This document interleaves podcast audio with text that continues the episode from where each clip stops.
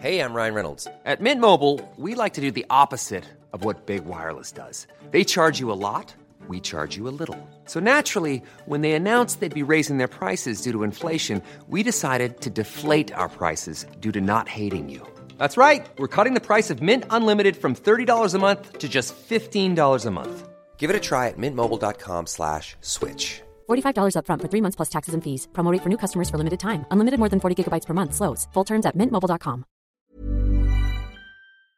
All right, y'all, I'm to be honest. I cannot stop thinking about Cozey, which is some of the most thoughtfully designed furniture made for modern living that I've ever seen. And we have talked about Cozey's beautiful products before, but I really want to harp on the Cozey experience itself. Because not only is the delivery fast and free, but the purchasing process itself is actually fun. As someone who is notoriously bad at making decisions and commitments to things, the fact that Cozey allows me to fully customize pieces and then physically see them in my space through an augmented reality, well, they fully eliminated my fear of commitment.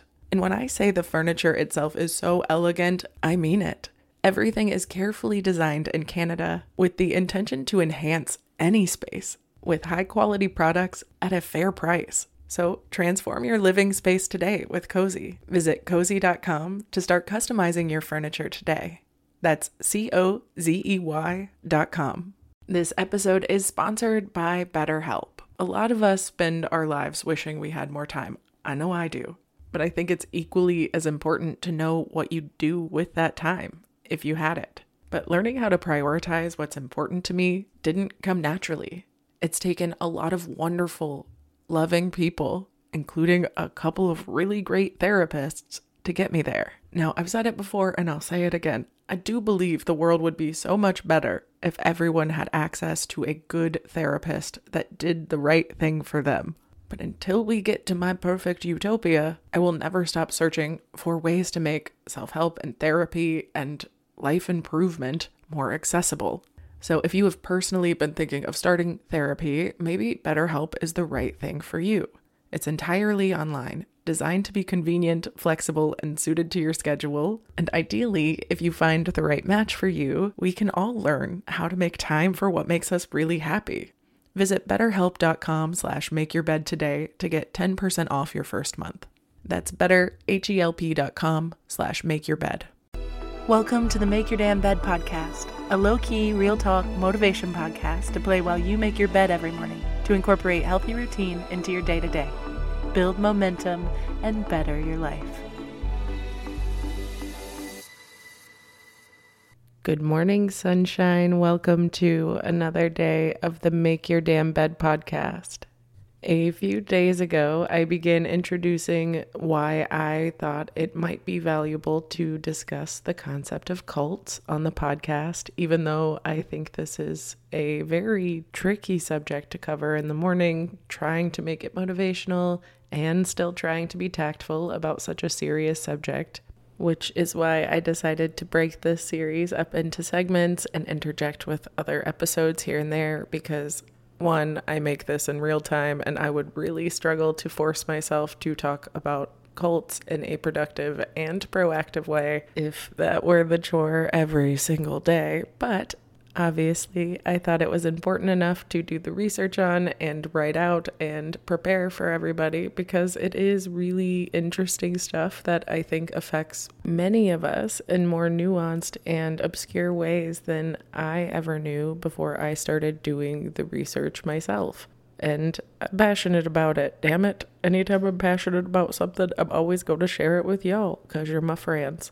But I wanted to give you fair warning if I do just throw in a rando episode that doesn't feel connected, that's probably why. Because I will always try to keep this as authentic as possible without having to phone anything in, even when I am going through more emotional and depressing moments in my life. Because, not gonna lie, I have been going through it lately, But luckily, this is one of the few things I feel really excited to show up for, albeit very nervous that I'm going to do a bad job. So, on those days, I'm going to do more fun episodes and more rambly things because it feels better than wasting all that hard work on an episode that I'm not actually proud of because I wasn't in the mood to record it properly, but it felt like it was quote unquote due on a certain day because I can't plan ahead properly when I am feeling sad. Anyway, this was a long winded way to say that I have been going through it but it feels weird to be sad when my life is the best it's ever been. And as a self proclaimed queen of pity parties, it's weird for me to not be able to find anything to blame my actual feelings on but my own brain. And that's okay. For the first time in my life, I have been trying antidepressants with a doctor that I actually trust and feel comfortable trying them out with because I know that they have my best interest in heart and they're not just doing it to push pills like I feel like some doctors do. But since I began on those antidepressants, this is probably one of the first times I've felt a little listless and disconnected from my body. And that was a feeling that was very familiar to me in a past life and different experiences. And I realized that I had made a lot of my goals happen. And although I hadn't made all of them happen, I was in that, okay, what's the point of all this moment? And when I catch myself in these patterns, I do try to practice what I preach by redirecting my thoughts, allowing emotions to pass through me as they arise, as well as checking in with my daily routine to ensure I'm not aiding and abetting this kind of feeling, even though nine times out of ten, that's what my routine has become. Just the perfect depressive cycle that has a real good tendency of caving in on itself, but I don't know how else to get out of it. But for me, in the past, when I look at how I got out of these ruts and these ebbs, as I like to call them, I kind of just gave it time and I started gradually. Where I could, I would add more vegetables. Where I could, I'd get more sunshine. I'd force myself on depressed walks instead of depressed sits on the couch.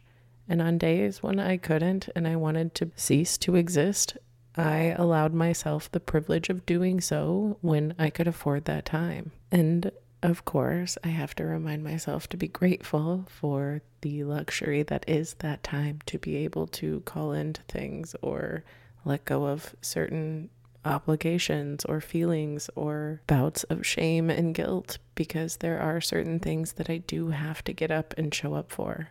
And sometimes it takes reaching out to a friend and making sure that they are the reason you're getting up and going out to run whatever errands you've put off or do whatever you needed to do. And if you don't have a friend, maybe calling someone so that you can chat with them on your way or downloading a really valuable long podcast that you can kind of bond with when the idea of interacting with other people sounds like a nightmare because I have those days too.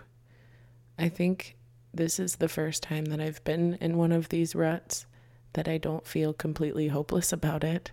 And to me, that's such a big win. And a big part of it has been creating this podcast and kind of following my own advice in more succinct ways and remembering that this is all part of the process. Feeling like shit about nothing happens sometimes. And it feels extra shameful and guilt filled when you live in a world that you can take really big, important things that should make you feel like shit right on the chin and be fine. And for some reason, that frustrates me so much that I am so capable of handling a lot of heavy things. But the second that I have everything going right, I get weird. But I am learning how to cope with it and I'm recognizing that it's happening, which I remember is a good thing. And I have to remind myself of it a lot for sure. But either way, I want to remind anyone else who can relate to this in any capacity that you're not alone. I'm here with you. I feel you. And this is temporary, just like everything else. And if you can, set up little rewards or treats for yourself throughout the day as often as you can to make living feel like a luxury again because it really is. And as much as I sometimes need to remind myself of that, I am so fucking grateful that I have y'all on my team and in my corner on days when it doesn't feel so good. Anyway, I love y'all so fucking much. I really do. I am so grateful for this podcast um, for so many reasons, but mainly for you. All right, y'all. That's enough sappy shit. I'm done. I love y'all. I hope you have a wonderful rest of your day, and I'll talk to you tomorrow about cults or some shit like that. Anyway, bye. Take care of yourself, drink some water, and if that's all you can do today, remember that's okay. Love you, cutie.